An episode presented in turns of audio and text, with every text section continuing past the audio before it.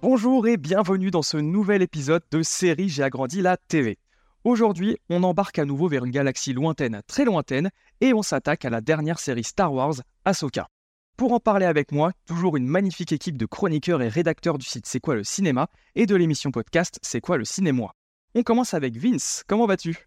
Salut, eh ben ça va très bien, euh, très hâte euh, de parler de cette série et euh, c'est vrai que la dernière fois j'étais déjà venu pour parler de Star Wars dans cette émission et ben on y retourne. Hein. Bah super. Et nous comptons également Mathéo pour cet épisode, sa première participation à cette émission. Comment ça va? Et salut, ça va super bien. Merci beaucoup pour l'invitation. Euh, très heureux de parler de Star Wars euh, comme à mon habitude. Mais euh, merci beaucoup en tout cas. J'espère qu'on va avoir des sacrés débats ce soir. Le sujet du jour, Ahsoka. C'est donc la nouvelle série de la guerre des étoiles qui a été diffusée sur Disney+. C'est une série en live action, comme The Mandalorian ou le livre de Boba Fett, et c'est une série qui a été créée et dirigée par Dave Filoni, qui est notamment le bonhomme derrière The Clone Wars et Rebels, mais on y reviendra. Something's coming. Something dark.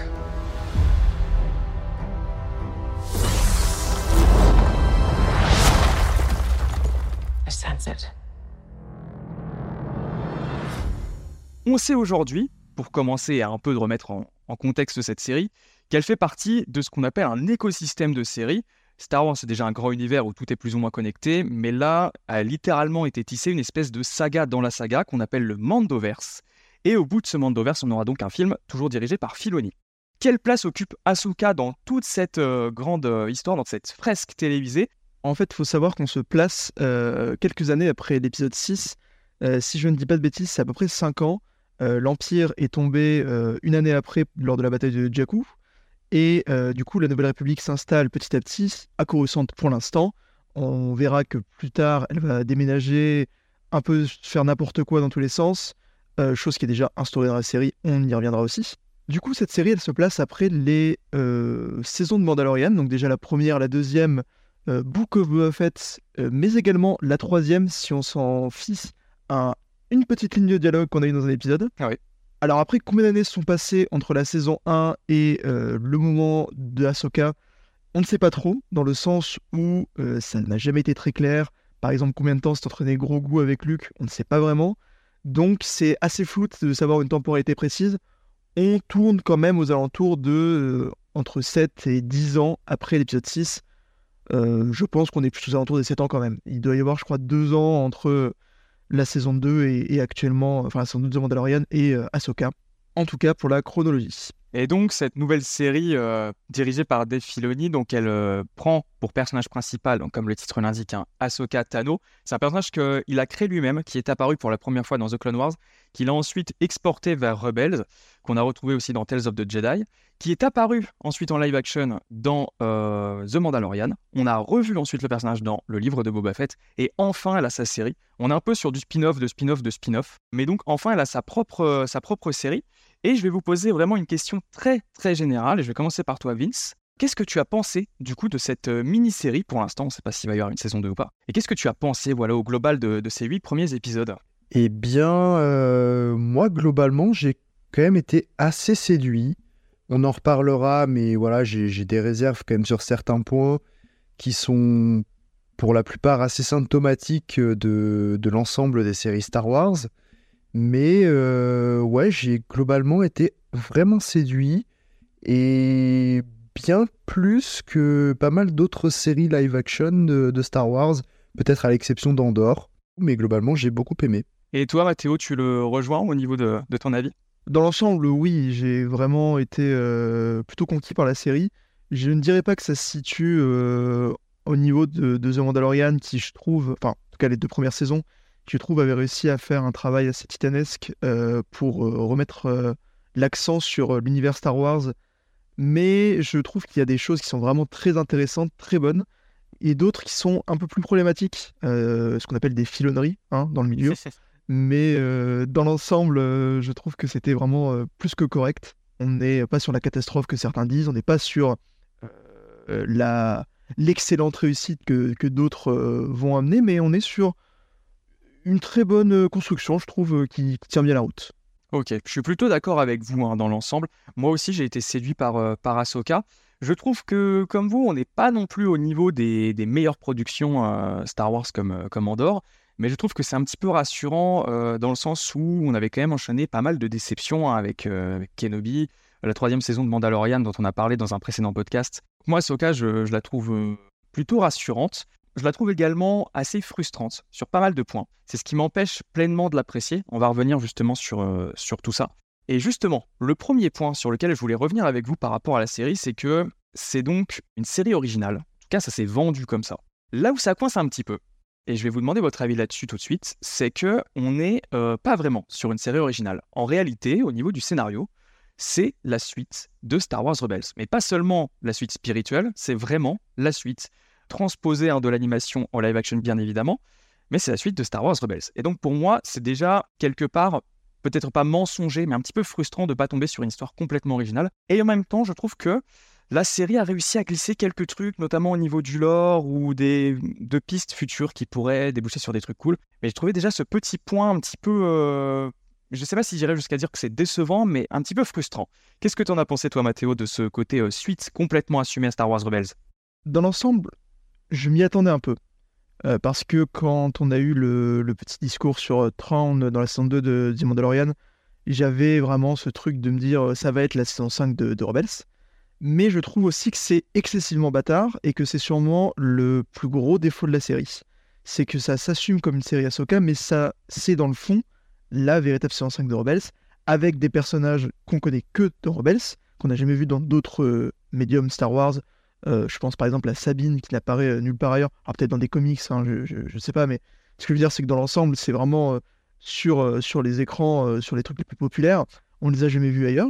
Et du coup, ça fait que ça bloque une énorme majorité de spectateurs qui, eux, ont découvert peut-être Star Wars ou même qui suivent le, fil univers simplement de très très loin, sans avoir vu les autres séries animées, etc. etc. Ce que je peux comprendre aussi là-dessus, il n'y a aucun problème, et ce serait normal d'ailleurs de, la part de Dave Filoni de créer une série qui satisfait les, attentes plus euh, de tous les spectateurs, plutôt que de cibler euh, les fans qui ont tout vu, bien que ce soit très logique d'un point de vue euh, univers, parce que concrètement, il faut bien avoir une suite à ce qui se passe.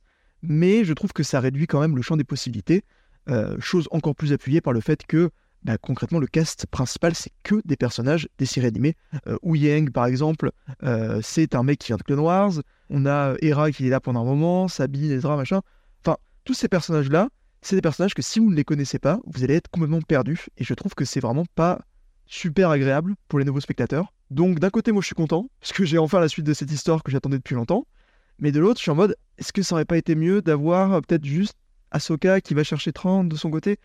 Mais en même temps, on avait besoin du côté sentimental. Donc c'est compliqué. C'est un... Je trouve que c'est le plus gros défaut de la série, mais en même temps, c'était obligatoire. Euh, C'est une question à laquelle moi-même j'ai pas de réponse parce que je n'ai pas vu Rebels, mais je suis complètement spoilé de, ce qui s'y passe. Mais je me pose vraiment la question euh, du point de vue néophyte. Est-ce que c'est un vrai frein à l'appréciation du coup euh, de d'entamer une série qui va vraiment pas prendre le temps de recontextualiser quoi que ce soit, qui va même pas représenter plus ou moins ses, ses enjeux? En fait, on nous cite les noms des personnages comme ou, euh, ou d'autres. hein, euh, on fait énormément de référence à, beaucoup de personnages, mais sans dire qui ils sont, ce qu'ils représentent ou ce qu'ils peuvent amener dans le futur. Et d'un autre côté, je me dis, bah, c'est très cool pour le fan parce qu'on lui cite des trucs qu'il connaît et il peut rebondir tout de suite. Mais pour la personne qui ne connaît pas et qui du coup n'a pas d'attache par rapport à tout ça, est-ce que c'est pas un petit peu compliqué de comprendre les enjeux et de s'investir?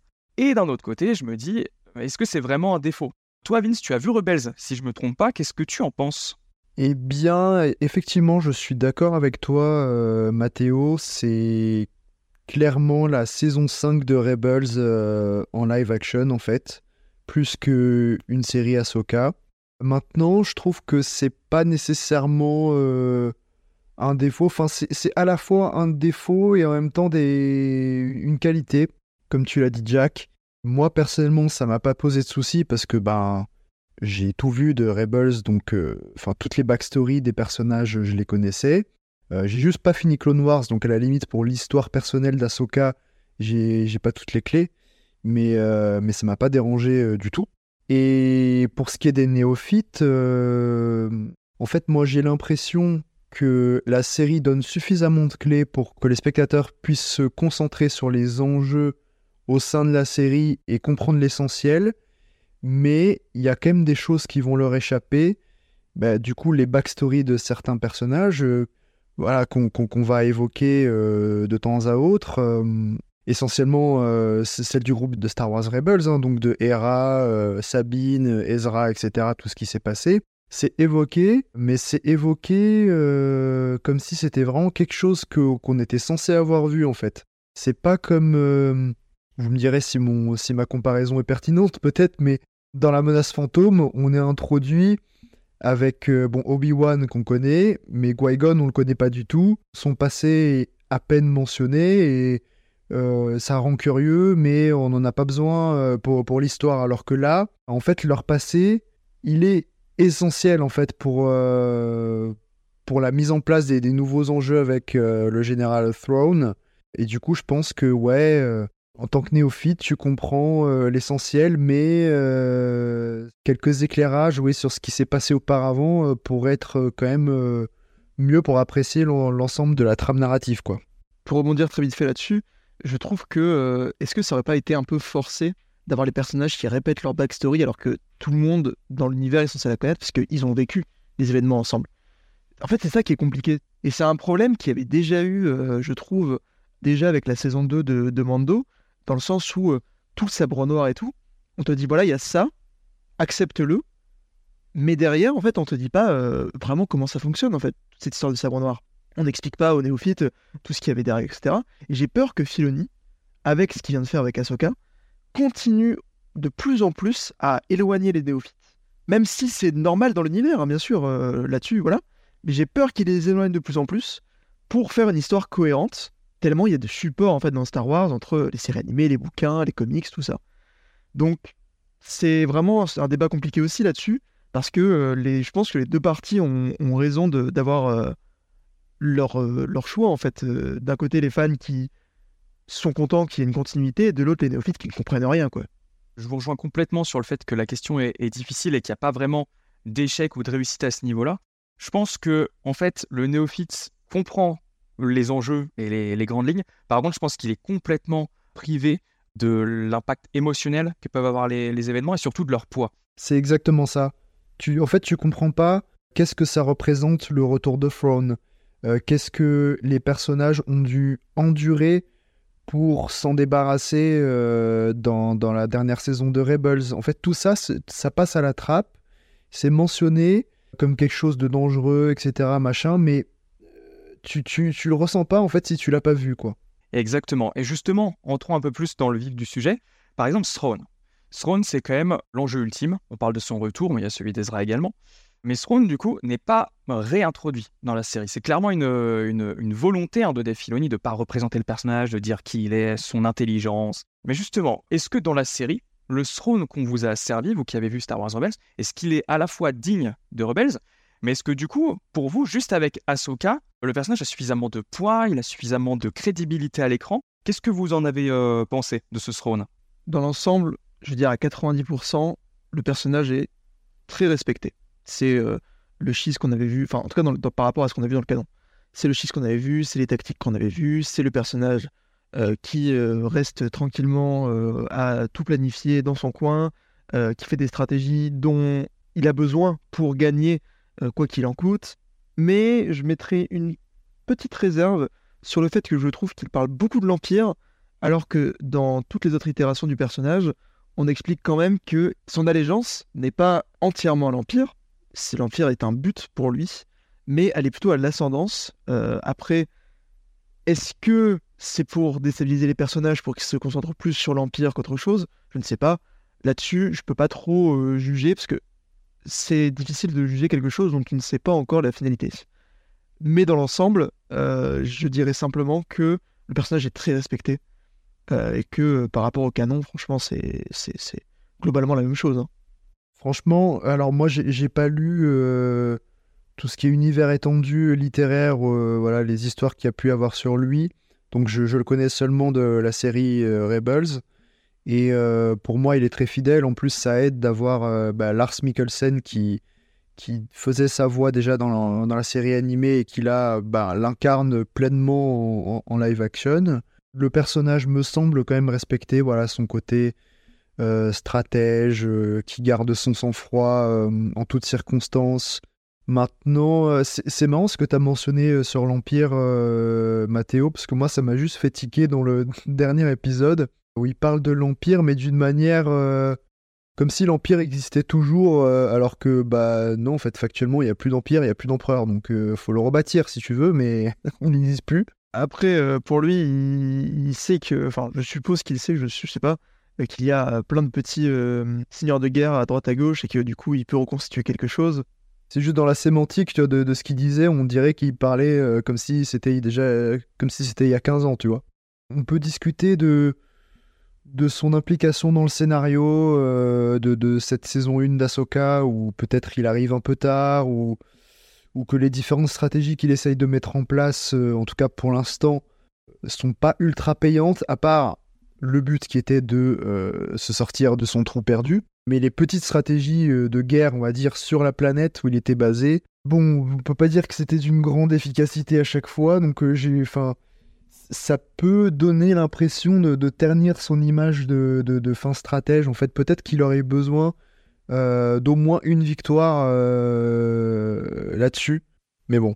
Oui, s'il pouvait tuer ses adversaires, ça aurait été plus simple, mais son but est de gagner du temps. Il veut pas que les autres le rejoignent. Et donc forcément, ça fait que bah, ces stratégies, elles vont fonctionner, techniquement. Dans le sens où bah, il est arrivé à ses fins, dans un sens. Oui, pas totalement quand même. Moi, je vous posais la question de, de parce que pour moi, c'est vraiment, je dirais, symptomatique en fait de toute la complexité de cette série à aborder parce qu'on pourrait se dire, bon, c'est un produit Star Wars. Mais en fait, non, je trouve que vraiment, il y a un truc dans la démarche de Filoni par rapport à cette série qui est assez particulière et que, et que Throne vraiment synthétise bien. Je trouve que le personnage dans la série, parce que pour le coup, j'ai pas vu Rebels, je connais un petit peu son identité grâce à vous, aux discussions qu'on a eues, etc. Dans Ahsoka, moi, je le trouve, euh, je le trouve convaincant, mais je le trouve pas aussi fort qu'il devrait l'être ou qu'on me l'a vendu. Et je suppose que quand on a le bagage au moins Rebels, le personnage, bah oui, il est tout à fait fidèle, il est, encore euh, charismatique, et oui, il est charismatique dans la série, mais je pense que tout le background apporte énormément, mais dans la série en elle-même, je trouve que le personnage en impose, mais pas autant en fait qu'il le, qu'il le devrait à mon sens. Et en fait, ça rejoint un problème un peu global que j'ai avec la série. Je vais peut-être être un petit peu méchant sur les termes, mais c'est vraiment pour comprendre un petit peu euh, en quoi j'ai un peu de mal à la traiter c'est que j'ai l'impression que la série a beaucoup de mal à exister pour elle-même. En fait, j'ai l'impression que oui, elle utilise plein de personnages qu'on connaît. Elle en fait pas forcément grand-chose et elle se base énormément sur ce que nous on en pense, parce que bah y a eu mille séries avant sur eux ou, au moins une. Moi, Throne dans la série, je l'aime bien, mais pour moi, il se fait complètement éclipser par des mecs qui viennent de débarquer, comme, euh, comme Baylan par exemple, que je trouve mille fois plus intéressant, alors que ça devrait pas être le cas en fait, techniquement. Et je me dis que pour les fans du coup de Rebels, bah c'est pas le cas parce que bah, c'est Throne, il est de retour et, et youpi, c'est trop cool. Mais en fait, pour les gens qui arrivent et qui veulent simplement s'intéresser à Ahsoka et peut-être uniquement qu'à Ahsoka, hein, c'est peut-être un petit peu un petit peu compliqué. Je sais pas si vous voyez ce que, ce que je veux dire et ce que vous en pensez peut-être. Est-ce que pour vous la série vraiment Ahsoka, en termes de scénario et de personnage, elle arrive vraiment à vivre pour elle-même?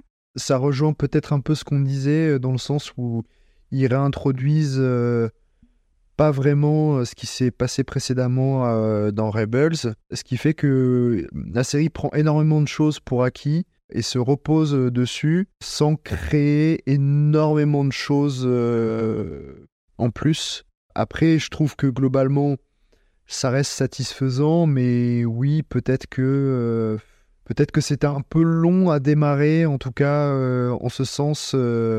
Si t'es vraiment néophyte et que tu t'as rien vu avant, euh, t'as l'impression que la série a pas énormément bougé, quoi. La série au global et les personnages, j'ai envie de dire. Parce que il y a certes Ahsoka qui a son introspection et que je trouve très juste, mais on reviendra peut-être plus longuement dessus après. Mais je trouve que les autres personnages, en fait, ils vivent dans la série en rapport à ce qu'on sait déjà d'eux précédemment. Mais dans la série en elle-même, je trouve pas forcément qu'ils aient une personnalité euh, forcément euh, très identifiable. Même si, bon, on les reconnaît, euh, on sait qu'ils sont plus ou moins, mais je trouve que la série a pas tant su les développer. On a quand même 8 épisodes au total, alors avec des durées toujours variables. Mais bon, ça, c'est le gros problème de, toutes les séries Disney. Hein. On a des épisodes de 35 minutes et d'autres d'une heure, on sait pas trop pourquoi. Mais du coup, sur 8 épisodes, j'ai pas l'impression que tout ça a vraiment vécu.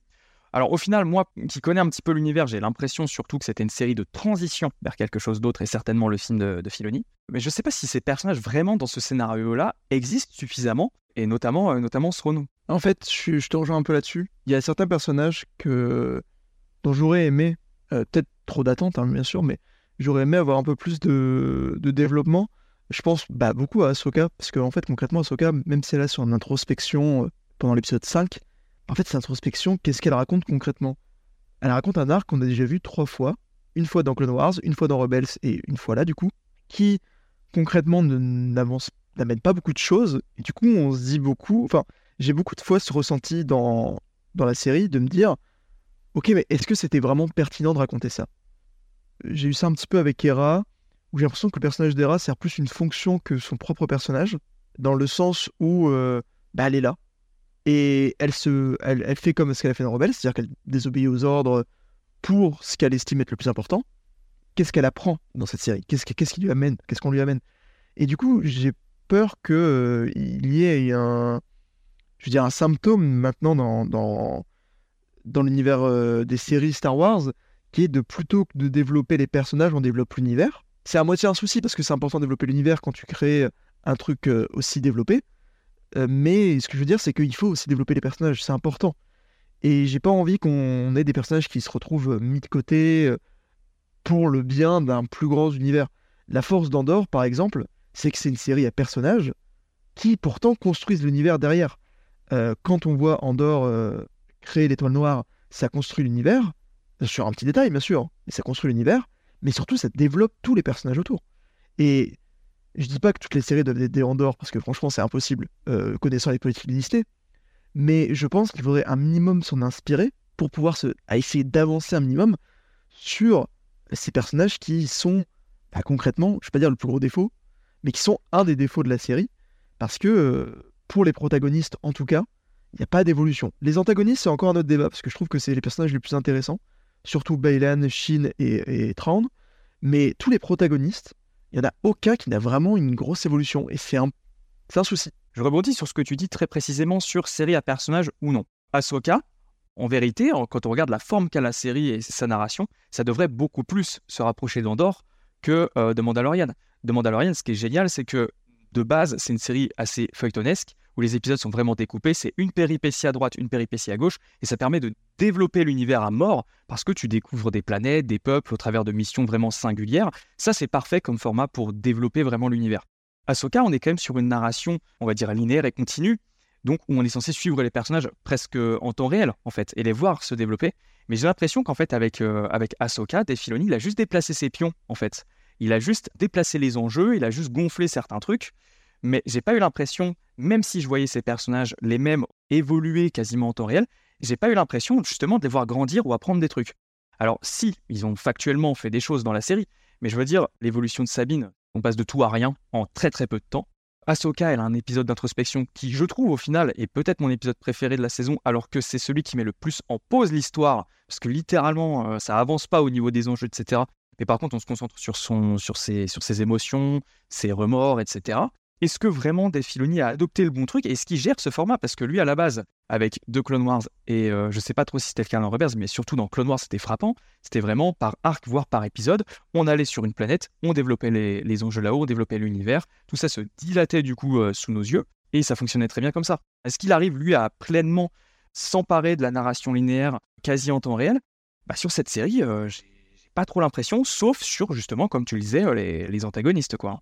Moi, je vous rejoins pas mal.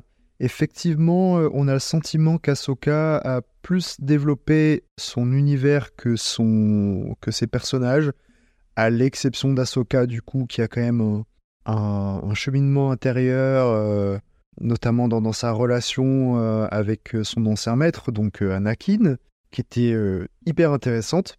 Mais au-delà de ça, les autres personnages, ben ouais, Hera, elle est un peu réduite à personnage fonction. Sabine, euh, on la voit beaucoup, mais elle n'évolue pas beaucoup. Un petit peu dans sa relation avec Ahsoka, elle l'accepte un peu plus, etc. Ok, mais bon, c'est pas non plus euh, voilà, un développement euh, ultra profond. Bah, elle a un développement pendant les deux premiers épisodes, quoi. Simplement ça. Et puis du reste, ça, ça réintroduit à des personnages qu'on connaissait, comme Ezra et Throne. Et puis, il y a ces nouveaux personnages euh, que j'ai trouvés hyper intéressants, donc euh, Bailan Skoll et Shin Hati, donc les deux anciens euh, Jedi, enfin lui est un ancien Jedi et elle est une, est une apprentie, qui se situe euh, dans une zone grise hein, de, de la force. On ne sait pas trop s'ils sont du côté obscur ou pas. En fait, ils, ils ont leurs propres objectifs. Mais je reste un peu sur ma faim les concernant. Surtout dans le dernier épisode, j'attendais peut-être un peu plus de réponses, euh, surtout notamment euh, bah, avec Bailan, où en fait, on nous disait depuis euh, un petit moment qu'il avait des objectifs différents de, de, Throne. Et en fait, euh, on n'est pas plus avancé, quoi. Donc j'aurais aimé euh, peut-être une ou deux scènes euh, juste de Bailan euh, de son côté pendant cet épisode final euh, qui, fait des, choses. parce, que, là, euh, voilà, on est vraiment pas plus avancé. Et Shin, euh, je sais pas trop dans quelle direction ça va aller, mais si je comprends bien, euh, ça m'enchante pas des masses. Légère déception à ce niveau-là, alors que c'était vraiment mes, mes plus grosses excitations de, de la saison. euh, C'est ces deux antagonistes là que je trouve euh, vraiment hyper classe et hyper intéressant. Donc ouais, globalement, la série euh, fait avancer pas mal de choses dans l'univers au global. Au niveau des personnages, pas trop. Mais c'est c'est une demi-déception parce qu'en en vrai, euh, ce qu'elle fait avancer dans l'univers, moi par exemple, ça me parle beaucoup plus que le développement d'univers que fait Mandalorian. Parce que Mando, c'est de l'exploration euh, pure et dure, c'est cool, hein. Mais euh, là, en fait, il y a vraiment des, choses qu'on découvre dans l'univers. euh, Il y a, y, a de la- magie, du mysticisme, des, des nouveaux lieux qui, qui ont l'air hyper intrigants. Il y a un impact, en fait, un espèce de poids où tu sens que ce que tu découvres de l'univers a un poids également dans l'histoire que je trouve nettement plus intéressant que la, simple découverte de, nouvelles planètes, etc., euh, comme dans Mandalorian. quoi. Ouais, je te rejoins énormément sur ce que tu viens de dire, euh, sur tout ce qui est plus ou moins excitant. Je trouve qu'en fait, ça, c'est vraiment le gros, gros, gros point fort de la série. Parce que, comme je l'ai dit, hein, au global, elle m'a séduit. C'est vraiment euh, tout ce qu'elle fait euh, au niveau de l'univers et surtout ce qu'elle fait retrouver à l'univers de Star Wars. Parce que, à mon sens, depuis l'ascension de Skywalker, il y avait quand même eu cette euh, volonté de, de changer un peu d'air, comme s'il y avait eu un petit peu un ras-le-bol en fait du Star Wars originel, si je peux dire. Du coup, ils étaient passés ensuite à Mandalorian, qui était vraiment un pur western dans l'espace. Ils ont fait Andorre, qui est un pur thriller politique. Et en fait, là, il y a comme un retour, comme tu le disais, à quelque chose de fantastique, de, mystique, avec la magie noire, qui est quelque chose qu'on qu'on a très peu vu en fait dans Star Wars, qui existe, hein, mais que, en- notamment en live action, très très peu vu. Le rapport au décor aussi, au temple, au gigantisme, parce qu'il y a des vrais plans euh, super impressionnants au niveau des, des bâtiments ou des vaisseaux qui rappellent étrangement le, le dune euh, récent de, de Villeneuve. Ouais, ou le Seigneur des Anneaux même. hein. Mais exactement, oui, totalement. Bah, le Seigneur des Anneaux, il y a d'ailleurs plusieurs parallèles qui sont intéressants. hein. Euh, La renaissance d'Ahsoka euh, en tenue blanche, euh, par exemple, ça me paraît être euh, assez flagrant quand même comme gros clin d'œil. Mais j'ai adoré en fait ce retour euh, aux créatures, à la, à la fantasy, comme si en fait Star Wars renouait vraiment avec ses, origines euh, profondes. Mais ça s'est également fait par d'autres détails. Il me semble d'ailleurs que dans le tout premier épisode, il y a au moins un petit texte d'introduction, hein, si je dis pas de bêtises, qui rappelle donc le générique déroulant. Il y a des plans qui rappellent, euh, c'est pas non plus la, la magie de Lucas ou même de Kurosawa, mais qui rappellent du coup les duels de sabre japonais quand ils se battent dans les plaines avec le vent. On voit que euh, Filoni il épouse à fond euh, le côté galaxie très lointaine parce qu'il nous emmène plus loin qu'on n'a jamais été. J'ai adoré en fait ce retour, euh, ce retour aux sources et en même temps je rebondis sur tout ce qu'on soulève depuis tout à l'heure et qui semble un petit peu faire euh, l'unanimité parmi euh, la communauté Star Wars, c'est que en même temps ce qu'on a adoré c'est plus ou moins les nouveaux éléments, à savoir donc euh, Baylan Skoll et son apprenti. C'est marrant du coup ce truc de, euh, bah, en même temps à la fois la série elle retourne vraiment aux bases et en même temps, on a besoin de ces nouveaux personnages parce que les personnages que nous, on est censé adorer de base, c'est pas les plus intéressants de cette nouvelle série, quoi. Je te rejoins complètement, d'autant plus que euh, pour en même temps revenir sur ce qu'on disait tout à l'heure, ce serait un peu être de mauvaise foi de dire qu'il n'y a pas eu de développement euh, sur les personnages, parce que quand on voit Hera qui essaie un peu de lutter euh, contre la Nouvelle République qui est en train de sombrer déjà d'avance, Sabine qui veut un peu sauver la seule famille qui lui reste, enfin bref, tous ces petits trucs-là, on a à côté euh, Baylan et Shin qui sont sincèrement des personnages qui ont, euh, je trouve, un développement euh, ultra intéressant, beaucoup plus Baylan bien sûr, mais Shin par exemple, euh, elle, on voit pendant toute la série qu'elle essaye de comprendre cette relation avec un maître où tu vois complètement qu'elle est déconnectée de lui presque. En fait, on voit vraiment cette rupture d'un côté avec le duo Ahsoka-Sabine qui est un duo maître-apprenti qui marche plutôt bien et qui se trouve pendant toute la série. On voit une, vraiment une relation entre les deux. Et euh, Shin et Bailan qui se séparent au bout d'un moment où on voit clairement que bah, ils sont pas faits pour être ensemble, ils sont pas faits pour, pour, être, euh, pour avoir un apprentissage ensemble. Ils passent beaucoup plus de temps séparés que euh, Ahsoka et Sabine par exemple. Pendant ce temps-là, il y a Baylan qui lui, c'est vraiment le mec ultra, euh, je trouve, euh, ultra charismatique. L'acteur est, fou. Et surtout, son histoire avec l'ordre Jedi, avec le fait de briser le cycle, qui est un peu, un peu méta dans un sens, hein, cette idée de euh, oh là là, il faut revenir à des choses plus concrètes, arrêter avec ce qu'on nous a servi depuis des années, la même soupe, le, le même système, etc. Il faut qu'on reparte sur des bases solides. C'était un peu méta, j'ai bien aimé. Et oui, en fait, c'est tout ce vent de fraîcheur qu'on avait ressenti déjà avec Mandalorian dans un sens, euh, bien que ce soit, ça reste sur des sentiers euh, battus, que j'aurais, euh, que j'ai beaucoup aimé et que j'aurais aimé voir un peu plus. Quand on me dit nouvelle galaxie, je m'attends à quelque chose qui me fasse vraiment dire ah ouais, on a vraiment changé. Là, concrètement, c'était une grosse plaine. C'est la seule plaine qu'on a vue, c'est une grosse plaine. Alors, je comprends, hein, c'est pas non plus super simple. Peut-être qu'ils ont été bridés par, par Disney, tout ça, machin, je sais pas, j'en sais rien. hein.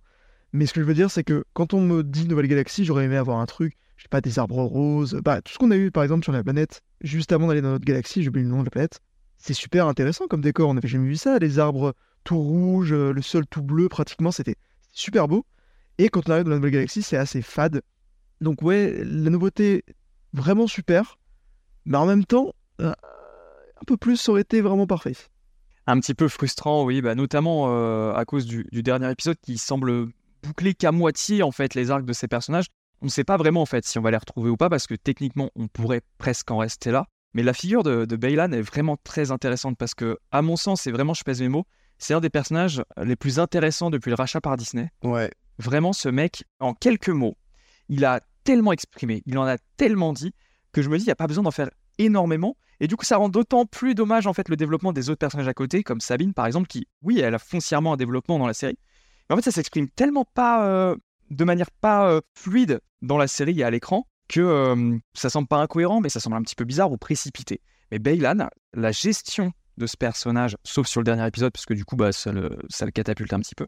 Mais euh, juste lâcher des phrases de temps en temps très énigmatiques, mais en même temps qui veulent en dire tellement la relation avec Shin qui se bâtit autour de regards, autour de, de- de mots. Bref, ça fonctionne à mort. Le charisme, évidemment, de Ray Stevenson aide énormément à s'accrocher à ce personnage. Tout le travail de parallèle aussi qui est fait, évidemment, beaucoup l'ont souligné, mais leur euh, entrée euh, dans la série, bah, ça fait évidemment écho euh, à Qui-Gon et Obi-Wan dans La Menace Fantôme. Pareil, il y a plein d'autres parallèles, comme tu l'as souligné, Mathéo. Il y a évidemment ce parallèle avec Ahsoka et Sabine dans la série même. hein. C'est- passionnant. Mais j'ai adoré vraiment ce, personnage. Je sais pas comment ils vont faire dans la suite, du coup. Est-ce qu'ils vont vraiment oser le faire revenir avec un autre acteur ou pas? La question se, se pose, mais en tout cas, j'ai été complètement fan de ce personnage. Et même chose pour, euh, pour Shin, en fait, qui a très peu dit. Elle a, par- elle a même moins parlé que son maître. Mais pareil, juste avec le jeu de regard, euh, son, son opposition avec Sabine aussi, qui était pas mal intéressante. J'ai adoré ce personnage. J'espère qu'ils en feront autre chose que juste une leader d'une euh, petite tribu de, de guerriers sur une planète paumée. Et je rebondis sur ce que tu as dit par rapport à la planète un petit peu grisâtre. Ça, c'est aussi un, autre problème que j'ai avec la série au global. Alors, j'ai été peut-être le seul à le noter, du moins aussi nettement parmi, parmi nous, mais j'ai trouvé que techniquement, la série était plutôt propre. Mais alors, il y a eu un filtre gris pour moi tout le long sur cette série qui était un petit peu bizarre. Et euh, je sais pas si euh, Filoni a voulu euh, renouer avec la, réalisation assez classique et statique de Lucas, mais pour moi, il y a, eu vraiment des élans épiques un petit peu manqués par moment, où il aurait suffi d'un rien, d'un mouvement de caméra pour embellir une action, une chorégraphie. Et pourtant, les chorégraphies sont vraiment stylées. hein. Mais je sais pas, j'ai trouvé ça un petit peu, un petit peu plat et un petit peu, un, petit peu fadasse au niveau de l'image. Je sais pas ce que tu en as pensé, Vince. Globalement, je trouve que c'est assez soigné. Mais ouais, euh, en fait, les chorégraphies me semblent vraiment intéressantes, euh, surtout pour les duels au sabre. Ça fait un moment que j'ai plus été euh, autant enthousiasmé par des, des duels au sabre dans, Star Wars. Mais ouais, dans la mise en scène, ça pourrait être encore mieux. Après, c'est pas non plus dégueu, hein, mais dans le découpage, ça manque peut-être un peu d'inventivité. Je pense surtout au, dernier combat euh, entre Ahsoka et Morgan et, et tous les Night Troopers qui manquaient peut-être euh, d'une mise en scène un peu plus qui mettrait l'emphase sur l'angoisse de ces de troopers euh, zombies euh, et de la difficulté voilà de- pour Ahsoka de, de tout gérer en plus de, de Morgan parce qu'il y a des moments en plus tu comprends pas trop pourquoi elle se bat avec Morgan et, et tous les troopers autour ils sont ils restent plantés là ils regardent mais enfin vous êtes des zombies ou pas genre euh, Il y a une scène horrible où vraiment tout le monde est autour d'elle et personne ne réagit. Te dis, mais qu'est-ce que vous faites, les gars? Qu'est-ce que vous faites? Il n'y a, il y a aucune logique là, c'est c'est débile. Donc, il, ça aurait mérité peut-être une, meilleure- une meilleure gestion euh, globale à ce niveau-là, mais c'est pas sur la technique que j'attaquerai la série. Effectivement, ça reste quand même globalement propre. Et euh, juste pour revenir vite fait ce que tu disais sur euh, Bailan et, Ezra, Bailan, j'espère fortement qu'ils vont continuer son histoire, euh, que ce soit dans une saison 2 d'Asoka ou ailleurs, peu importe. Mais j'espère bien et qu'ils qu'ils vont pas se freiner sous prétexte qu'il faut trouver un nouvel acteur, hein, parce que bon bah Ray Stevenson est malheureusement décédé euh, cet été. C'est fort dommage, mais le personnage est tellement intéressant, ce serait vraiment de une grosse perte de ne pas continuer son histoire et enfin des, des recasts euh, à cause de décès d'acteurs, ça c'est déjà vu. hein. je pense à la série Spartacus qui a dû recaster bah, Spartacus. non non, il faut il faut absolument le faire revenir et je suis vraiment très déçu de ne pas avoir eu euh, un éclairage supplémentaire sur ses intentions dans le dernier épisode parce que ben ce qui présageait revenir à quelque chose de au fondement de, l'univers on sait pas trop quoi hein, de, la république de l'ordre ou de ou de la force on sait pas. Mais j'aurais aimé un éclairage euh, un, peu plus net dessus pour qu'on sache euh, à peu près dans quelle direction ça va aller. Là c'est trop flou. Mais sinon oui super retour d'Ezra et je trouve que l'acteur a été super bien euh, choisi également. J'ai vraiment l'impression de, retrouver le personnage mais en version adulte par rapport à la série animée quoi Carrément. Là-dessus, je te rejoins totalement. L'acteur a, été vraiment parfait. Et en, général, d'ailleurs, les acteurs qui font la transition entre euh, série animée et live action sont tous très bien sortis. J'avais une petite réserve sur Hera, euh, sur le coup, parce que j'ai eu un peu de mal, mais ça s'est très vite dissipé. Et sincèrement, je trouve qu'ils ont tous très très bien réussi leur coup. Surtout, surtout c'est la- l'actrice de Sabine qui euh, vraiment m'a bluffé parce que c'est vraiment le même personnage que autant physiquement que dans l'attitude. Et euh, évidemment, mais bon, ça c'était convenu. Je vous rejoins sur le fait que les, transitions sont plutôt euh, réussies. Alors, je les connais pas aussi bien que vous, les personnages, même si j'ai bien sûr vu euh, des extraits, etc. Gros coup de cœur sur Ezra, que j'ai adoré dans cette version euh, adulte. Il, a ce, il a ce truc un petit peu malicieux, un petit peu malin, un petit peu bon mot, drôle, qu'on retrouve plutôt sur des personnages de, mercenaires ou de contrebandiers dans l'univers de Star Wars. Donc là, appliqué à un Jedi, c'est c'est plutôt, plutôt cool. L'acteur est plutôt charismatique. Throne, on en a parlé. Moi, je trouve que la version live action est parfaite. Euh, je sais que ça a un petit peu fait grincer des dents le fait que le personnage apparaisse plus vieux, mais c'est tout à fait logique en fait, parce qu'il s'est passé des décennies euh, entre Rebels euh, et Ahsoka, d'autant plus que l'acteur du coup est plus jeune que ce que devrait vraiment être euh, Thrawn, hein, euh, et Lars Mikkelsen joue excessivement bien. Pareil hein, pour l'ensemble des acteurs, vraiment rien à redire. J'avais aussi quelques réticences sur les premiers épisodes avec, Hera, parce que je voyais vraiment Marie-Elisabeth Winstead, surtout avec les, les lentilles que je trouvais pas forcément très, très réussies. Mais finalement, elle a, su me convaincre au fil des épisodes, donc vraiment pas de, de négatif à ce niveau-là. Pour revenir un petit peu sur ce que tu disais au niveau des, décors, etc., c'est quelque chose qui vous a plu euh, justement dans la série, parce que Star Wars, c'est quand même une, saga qui appelle énormément au voyage, à, l'aventure. Est-ce que vous, globalement, au niveau de la direction artistique, ça vous a, ça vous a plu? Alors, pas forcément au niveau des couleurs, comme je disais, parce que je trouvais ça un petit peu, un petit peu fade personnellement, mais euh, en termes de, de, de décors, de vaisseaux, de planètes. Vous avez voyagé avec Ahsoka? Bah, à part au tout tout début où c'est des décors bah, très urbains, industriels, etc., où c'est pas bien intéressant, c'est un peu grisâtre et c'est tout quoi. Mais à partir du moment où on commence à voyager euh, vers, cette autre planète euh, où ils vont récupérer la carte là, oui, on a cette euh, forêt luxuriante rouge bordeaux où on a l'impression que c'est des couleurs automnales alors que bah, je pense que c'est la couleur globale de, des arbres là-bas. Mais c'est super beau. Il y a des décors de temple qui me, qui me paraissent très intéressants. Et euh, même sur l'autre planète euh, qu'on découvre dans cette nouvelle galaxie, oui, ça fait un peu plaine euh, néo-zélandaise ou, je sais pas, ou écossaise, hein, quelque chose comme ça. Mais il y a quand même quelques décors de, bâtiments que je trouve vraiment intéressants, que ce soit la citadelle ou, les grandes statues qu'on voit à, à la fin là. Ça me paraît intéressant. En fait, j'ai l'impression que c'est un décor plus que dans une autre galaxie, mais d'un autre âge, où on a l'impression d'être des, des, des- des millénaires euh, avant euh, le, monde civilisé qu'on a l'habitude de voir dans Star Wars. Je suis plutôt d'accord avec toi. Je trouve que la série a fait vraiment beaucoup d'efforts. Encore une fois, on n'est pas sur Tatooine, donc ça fait plaisir. Euh, on a un peu trop bouffé de sable, donc ça, ça y est, on, on a enfin des décors un peu originaux bah, sur toutes ces planètes. Euh, donc pareil, j'ai encore oublié le nom, c'est vraiment dingue. Cytos, c'est ça, Cytos. Concrètement, c'est la forêt de la Reine Neige 2. c'est vrai. en- encore plus jolie, je trouve. euh, et euh, mais je trouve que ça marche vraiment beaucoup.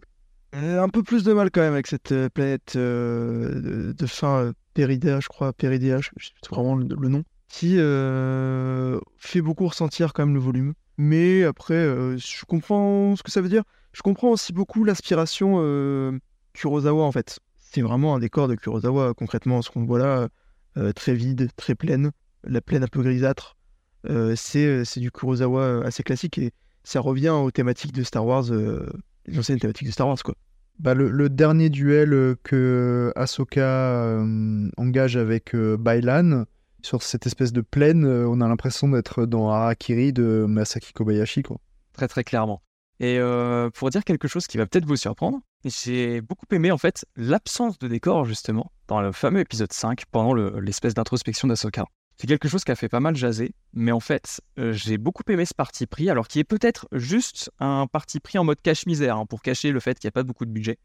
Mais en fait, on voit que Dave Filoni dans cet épisode-là, il travaille beaucoup l'onirisme, le fait que peut-être même pas l'onirisme d'ailleurs, le côté souvenir, le fait que bah, quand on se souvient des événements, on ne se souvient pas forcément du décor ou des détails précis, mais plus de phrases, d'actions précises, ponctuelles. Et j'ai adoré en fait justement cette brume qui maquillait le décor. On voyait que les explosions à travers, on voyait des, des formes de vaisseaux, de bâtiments, mais rien de très euh, distinct. Et c'est un petit peu bizarre parce que du coup, je me dis que forcément, ça les a aidés de, au niveau budget de pas tout concrétiser à l'écran.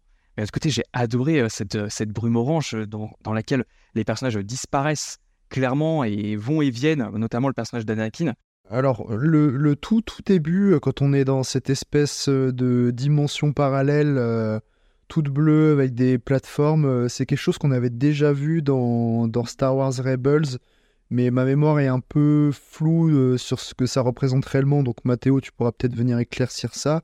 Mais pour ce qui est du, flashback dans la guerre des clones, euh, je suis d'accord avec toi, Jack. En fait, c'est exactement euh, l'impression que tu pourrais avoir d'un souvenir où tu te souviens à peu près de ce qui se passe, peut-être d'interaction, mais le décor autour te semble flou. Et en plus, là, bah, dans ce contexte de guerre, bah, ça paraît pas du tout incohérent d'avoir énormément de fumée, de personnages qui, qui, qui apparaissent et disparaissent euh, comme ça.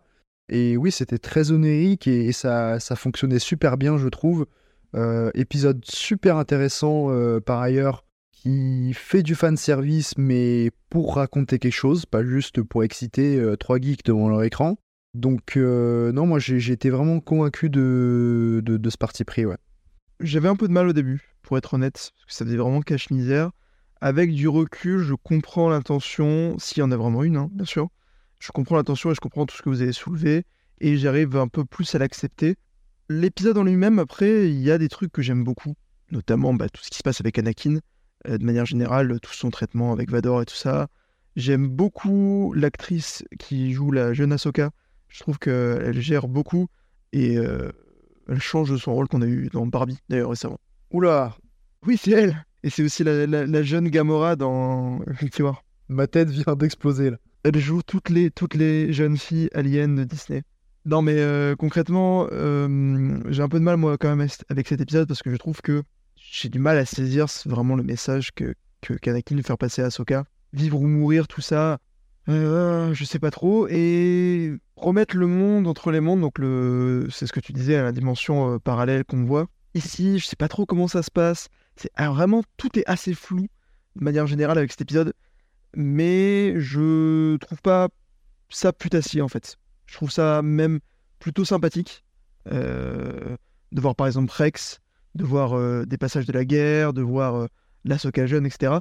Des trucs que je trouve vraiment sympas. C'est pas au niveau par exemple, je sais pas moi, de euh, foutre Maul à la fin de Solo pour aucune raison, juste pour faire plaisir aux fans et te dire euh, voilà, il y Maul, salut, t'es content, t'as passé un bon moment? Non, non, là c'est vraiment, il y a une logique bien que voilà, j'ai encore du mal avec ce message que je ne comprends pas forcément. Bah, C'est vrai qu'on sait même pas en fait si elle l'a fantasmé ou non ce moment en fait, parce que oui c'est le monde entre les mondes visuellement, mais ça fait pas trop sens que ça débarque comme ça. C'est dans sa tête, mais c'est bien réel parce qu'il y a le fils de Kanan et Hera qui a perçu à travers la force qu'il y avait un, duel de sabre laser qui se déroulait. euh, Et puis même en plus de ça, euh, il y a un moment où Ahsoka dit un truc à Anakin, un truc du style je, je vais pas t'attaquer ou quelque chose comme ça. Et Anakin rétorque euh, j'ai déjà entendu cette phrase. Et cette phrase, c'est pas Ahsoka qui la prononce, c'est Luke. Donc en fait, c'est qu'il y a quand même quelque chose de concret de, derrière tout ça. Euh, un monde, euh, une réalité, n'importe quoi. Donc c'est vraiment bizarre. Et je pense qu'il faudra attendre un petit peu des déclarations de Filoni avant de pouvoir vraiment juger sur l'intégralité de ce passage. Ouais, mais du coup, on en revient d'autant plus à ce fait qu'il y a vraiment ce côté euh, mystique autour, euh, des éléments flous, des, éléments fantastiques, des apparitions. On ne sait pas trop si c'est des fantômes ou pas. Du coup, c'est, on, vient vraiment à ce, côté de la force euh, très spirituel, très dans l'interprétation des choses. C'est quelque chose moi que, j'aime beaucoup, hein, le fait qu'on puisse pas vraiment quantifier ce qu'est la force, que c'est une énergie qui passe et qui fait, qui fait des choses miraculeuses. Moi, c'est une vision à laquelle j'adhère totalement. Et je voulais aussi rebondir sur le fait que euh, bah, remettent sur le devant de la scène euh, Eden Christensen. Ils l'ont fait dans, Kenobi, mais si on n'a pas trop vu sa, tête dans Kenobi. Mais, euh, mais c'est plutôt marrant du coup qu'ils le remettent en avant comme ça. Je sais pas ce que vous en avez pensé, d'autant plus que j'ai trouvé que le de-aging, autant à la fin de, de l'épisode là en cliffhanger, euh, c'était pas folichon, autant dans l'épisode 5, Bah, ça avait été un désastre dans, Kenobi. Il y avait euh, cet Christensen, jeune vieux, vraiment trop bizarre. De toute façon, Kenobi, c'est pas bien. hein. Faut, juste dire la vérité. hein. Du coup, euh, j'avais pas été convaincu hein, par ce- cette utilisation d'Aiden Christensen. Et j'ai été beaucoup plus euh, convaincu par euh, ce qui s'est fait avec Ahsoka parce que je trouve que c'est le meilleur moyen de l'employer. Soit vous faites des fantômes de force et c'est très bien, soit vous en faites des passages de flashback et c'est super aussi parce que concrètement, il a à peu près la même gueule qu'il avait pendant l'épisode de 3. Donc un peu de et ça passe quoi. Donc forcément, moi j'étais très content de, sa performance. Je trouve qu'il joue même d'ailleurs beaucoup mieux que, euh, que dans la prélogie. Et il s'inspire un peu aussi de la voix de, je crois que c'est Matt Lanter dans euh, Clone Wars. Euh, il refait un peu des, des intonations qui, qui ressemblent. Donc j'ai bien aimé le fait qu'il prenne aussi en compte Clone Wars dans son interprétation. Ouais, de même assez charmé par ce retour de- d'Aiden Christensen. Je m'attendais pas à le voir autant pour le coup, mais euh, vraiment agréablement surpris. J'ai vraiment bien aimé ce qu'ils ont essayé de raconter euh, dans sa relation avec Ahsoka, où en fait euh, concrètement jusqu'ici c'était un peu une, une fracture hein, qu'il y avait entre elle et, son ancien maître par son, son, départ de l'ordre Jedi et parce qu'il est, euh, parce qu'il est devenu Anakin par la suite. Et en fait, on comprend que Ahsoka, euh, bah, le, destin de son maître, dont elle a pris connaissance pendant Star Wars Rebels d'ailleurs, c'est quelque chose qui l'a hanté en fait, où elle s'est posé la question de, comme elle est elle-même dans une espèce de zone grise de la Force, où c'est pas, euh, c'est pas une Jedi traditionnelle, en tout cas, on peut pas dire ça, si elle allait pas euh, bah, finir par sombrer comme lui, etc. Enfin, c'est quelque chose qu'on on sent qu'il angoissait un peu. Et donc, elle, elle y fait face dans cet épisode 5, euh, où elle fait face donc euh, littéralement au côté sombre d'Anakin. Et en fait, je trouve que du coup, se reconnecter avec son maître, c'est se reconnecter complètement avec elle-même. Et sa renaissance, euh, au sens propre comme figuré, après cet épisode 5, Ahsoka la Blanche, hein, on peut l'appeler comme ça, c'est une manière de, montrer que voilà, elle, a, elle, accepte, elle accepte son passé, elle accepte le destin de son maître et, elle a plus confiance en, en elle-même et en l'avenir. quoi. Et je, trouve ça vraiment, vraiment intéressant. C'est une thématique qui revient énormément dans la série, hein, quand même, euh, le, côté euh, maître et apprenti. Il y a évidemment donc Anakin et, et Ahsoka au travers de cet épisode, mais tout le long, il y a Ahsoka qui forme euh, Sabine. Et on voit bien que c'est pas aussi fluide que ça devrait l'être, même s'il y a de la volonté des deux. On voit que même avant l'épisode 5, euh, Ahsoka elle est assez rigide. Il y en a qui ont critiqué le jeu de Rosario Dawson, mais c'est tout à fait logique en fait qu'elle soit dans cette forme un petit peu euh, braquée sur elle-même, euh, un petit peu froide. Mais ça l'a aidé à se reconnecter avec Sabine aussi. Exactement. C'est en ça que l'épisode est vraiment in- intéressant, du coup, c'est que ça lui permet, bah, comme tu l'as très bien dit, en fait, de se reconnecter avec elle-même. Et puis même, on en a parlé, hein, mais il y a Veylan et, et, et Shin aussi, qui expriment une autre façon de- de- d'apprendre, ou du moins d'avoir une relation voilà, maître-apprenti.